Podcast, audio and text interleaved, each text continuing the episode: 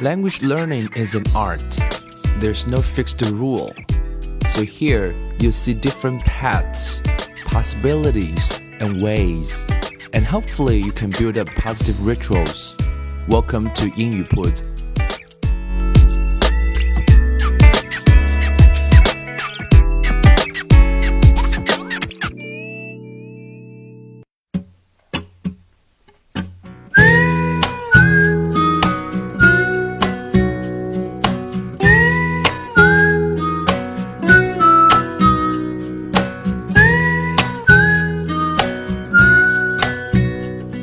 将语言学习融入生活，获取讯息变成常态。Hello everyone, welcome to 英语 Put and I'm Bill.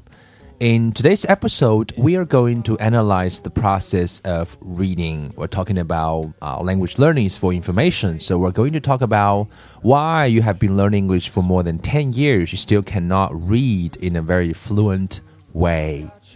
今天这集呢，我们来谈一谈为什么大家学英文学了这么多年，还是做不到流畅的阅读。很多人都有这样的困惑啊，学英文从小学开始学，啊，到高中毕业、大学毕业，可能都有学了十年，为什么还是做不到流畅的阅读英文的文章？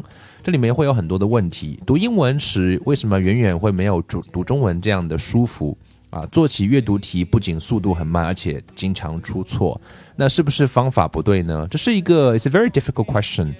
那么在回答这个问题之前，我们不妨来想啊另外一个问题：从小学你开始认字开始，到能够快速无障碍地读懂绝大部分中文文章，我们大概花了多多少时间呢？我想大概最保守的估计也有六年七年。事实上，即使对于中文阅读来讲，阅读能力的提升也需要经历一个漫长的过程。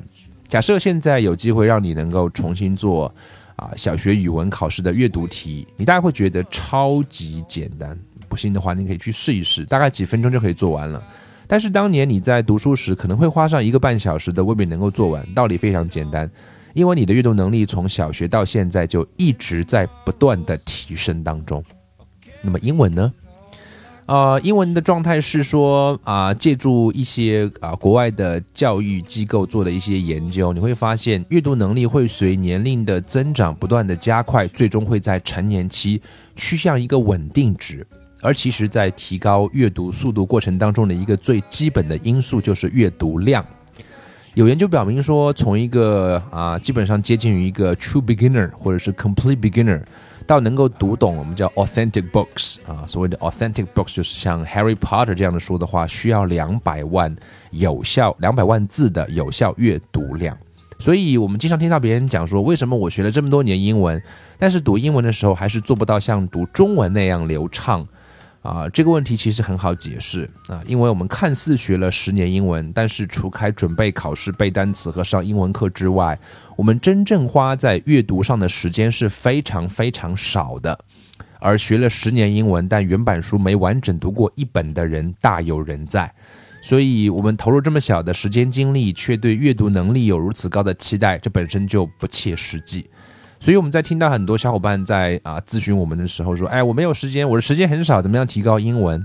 显然就是一个不正确的问题。If you don't have enough time to practice, how can you expect to 啊 to to use it very well？所以我们必须要承认的一个事实就是，啊，无论对于英文还是中文来讲，阅读能力的提升从来就不是一件简单的事情，他们都需要大量的时间的投入。所以提升阅读能力最基本的原则就是多读。大量的阅读，提升自己的阅读量。阅读量是一切阅读能力提升的基础。那么，是不是说仅仅的靠足够的阅读量积累就能够让你达到接近母语的阅读水平呢？答案是 no。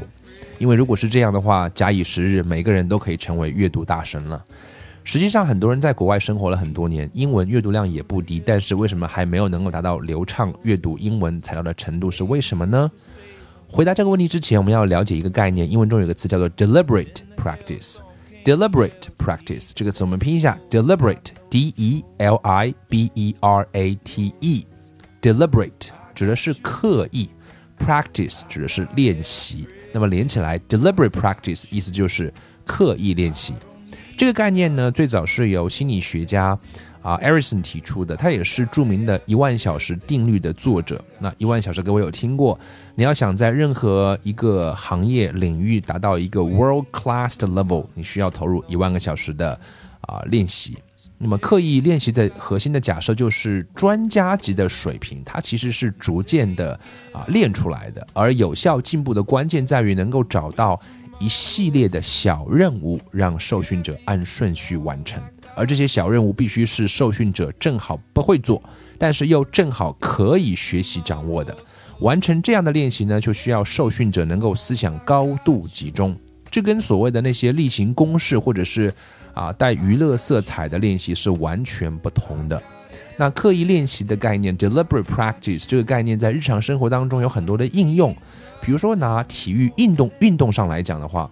研究人员会考验说，花样滑冰运动员的训练时候发现，在同样的时间内，同样的练习时间内，普通的运动员更喜欢练自己早已掌握的动作，而顶尖运动员则更多的练习各种高难度的自己并不习惯的动作。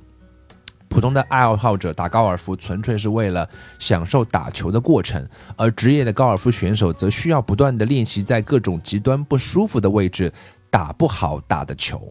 所以，刻意练习的程度决定你能否成为一个顶尖高手。很多放弃的人会说：“I suck at this. I give. I give up。”很多人就是半途而废，就说：“啊，我不行了，我做不好了，我就放弃了。”Amateur 啊，业余选手是说：“Now that I can do it, I'll just keep doing it the same way。”可能就是我能做啊，那我就继续这样做吧。可是 Expert 真正的高手是：“I'll keep pushing myself. There's always some way to do it better。” 所以永远会去逼逼自己一下，说我一定能做得更好。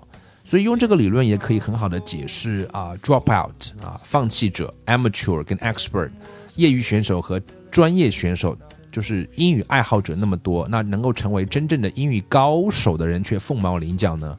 因为普通的英语爱好者享受的只是英语带来乐趣的过程啊，比如说闲暇时看看美剧。读一读原版啊娱乐书，没事跟老外的吹吹牛，浏览一下英文新闻，整个过程会轻松愉快。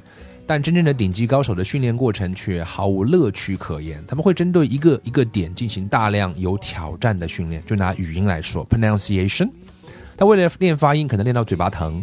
一篇议论文会针对不同的论点反反复复练习修改上好几遍，做那些夹杂着各种口音且语速超快的听力训练。所以这个过程你要相信，其实会让你吃不好饭、睡不好觉，一点都不好玩。但是确实会让你能够啊取得有效进步。那我们回到阅读这个话题上来，由这个理论可以得到的启发是，我们会发现，除了阅读量之外，制约阅读能力提升的一个另外的重要因素就是刻意阅读训练的程度。打个比方来讲，假设你现在的水平呢，可以看懂一些简单的原版书。为了提升阅读能力，你应该选择那些对你而言是有挑战性的读物，比如难度大一点的外刊，这样你的阅读能力才能不断提升，而不能仅仅停留在现有的水平之上。所以，事实上，从小学一直到大学，我们接触到的阅读材料难度也在不断的提升。小学的句子、短文到高中、大学复杂的文学作品，这也是一个刻意阅读练习的体现。在每一个阶段，其实。我们都在学习那些适合我们那个认知能力的那些素材。那怎么样去进行刻意阅读训练呢？有两个关键要注意：第一个是阅读材料的选取，另一个是阅读理解技能的培养。那我们先来谈一谈什么叫阅读材料。在心理学上呢，会把人的知识和技能分为三个圆形区域，最内一层叫做 comfort zone，叫舒适区，这里面是我们已经熟练掌握的各种技能。长期待在这个区域很难取得进步。最外一层叫做 panic zone，叫恐慌区。这个区域里面的技能难度远远超过我们现有的能力，会让人产生挫折、焦虑等情绪，也会对进步产生阻碍。而最中间的则是学习区。只有在学习区里面练习，一个人才能够取得进步，就是我们叫做 stretch zone。所以，对于阅读材料的选取，我们可以参考学习区的概念。也就是说，你要去选取那些什么，对你来说难度有一点，但又可以通过一定练习能够去驾驭的材料。所以，我们近期有推出的 RC 的分级阅读，就是能够期望让更多的我们叫 intermediate 或者是 lower intermediate 的学习者，能够根据一些简单的材料啊，设定一些短期的目标，一本本书也就几千个字就有一本书完成，那么也有点挑战性。当你能够完成这一本之后，再去找下一本更有挑战性的内容。当你能够驾驭了之后，再不断的啊，在语言学上我们叫做 comprehensible input，也就是不断的去寻找那个 I 加一啊，它比较合适的方式是 I I 什么？I 是你的水平，你目前的水平。那有 I 减一，稍微降低一点，让你比较舒服；也有稍微难一点，叫 I 加一。I 加一，I I 减一，三者有效的配比，这样的训练呢，就是所谓的我们叫 deliberate practice。当然，对于不同的人来讲，适合自己的学习区的材料并不一样，这个呢也需要每一位学习者能够去尝试啊挑选。但是啊，我们的建议是说，不能选太长的，信息量不要有特别的大。逻辑性能够强一点，这样会能够帮助你培养理解能力，而理解能力的培养其实是至关重要的。我们在考试的时候都知道有两个词叫 reading comprehension，啊，reading 指的是啊叫阅读，那 comprehension 指的是理解。前者指的是一个信息输入，后者指的是一个信息的处理。而很多时候我们只注意到了前者，而忽略到的后者，所以两者其实是能够啊相互结合的。决定阅读能力的，并不一定是你读得多快，而是你能够理解的多快。而你能够培养你的 reading comprehension 的能力，一般来讲，啊，制约的要素可能会有三大要素吧。第一个我们叫词汇量，第二个我们叫语法句法的基础，第三个叫背景知识。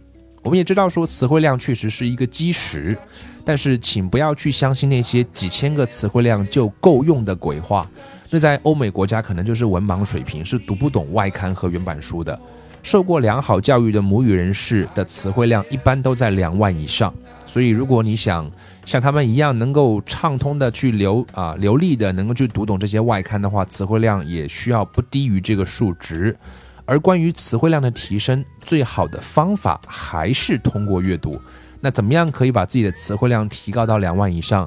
我想通过分级阅读，我们这里一个台阶一个台阶。我们想在二零一六年跟各位一块来读的 RC 成年人的分级阅读的书籍会超过三十本以上。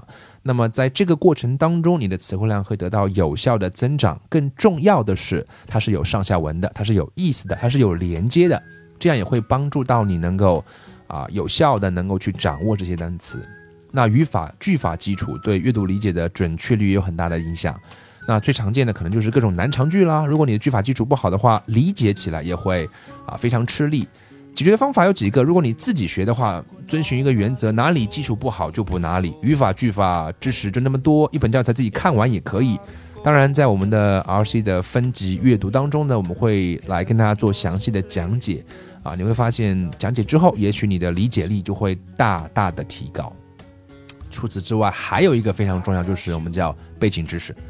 那背景知识这一点，很长时间会被我们忽略掉。我们会读不懂的话，只会抱怨说词汇量不够。但你发现说，背景知识其实对于理解文章会起到举足轻重的作用啊！如果你要读一些经济学人上的文章，如果你对英国的政党制度没有了解，那么理解他所谈的那些内容，尽管你知道每一个词、每一个短语，其实也会不了解。那么这部分其实也没有什么啊太大的秘诀，就是要一点一点的积累，不懂就上网查。啊，从必应、从 Google、从 Wikipedia，啊，这种信息上啊，一点点能够去查。如果能够坚持下来，一点点弄懂的话，那你的收获也是非常的大的。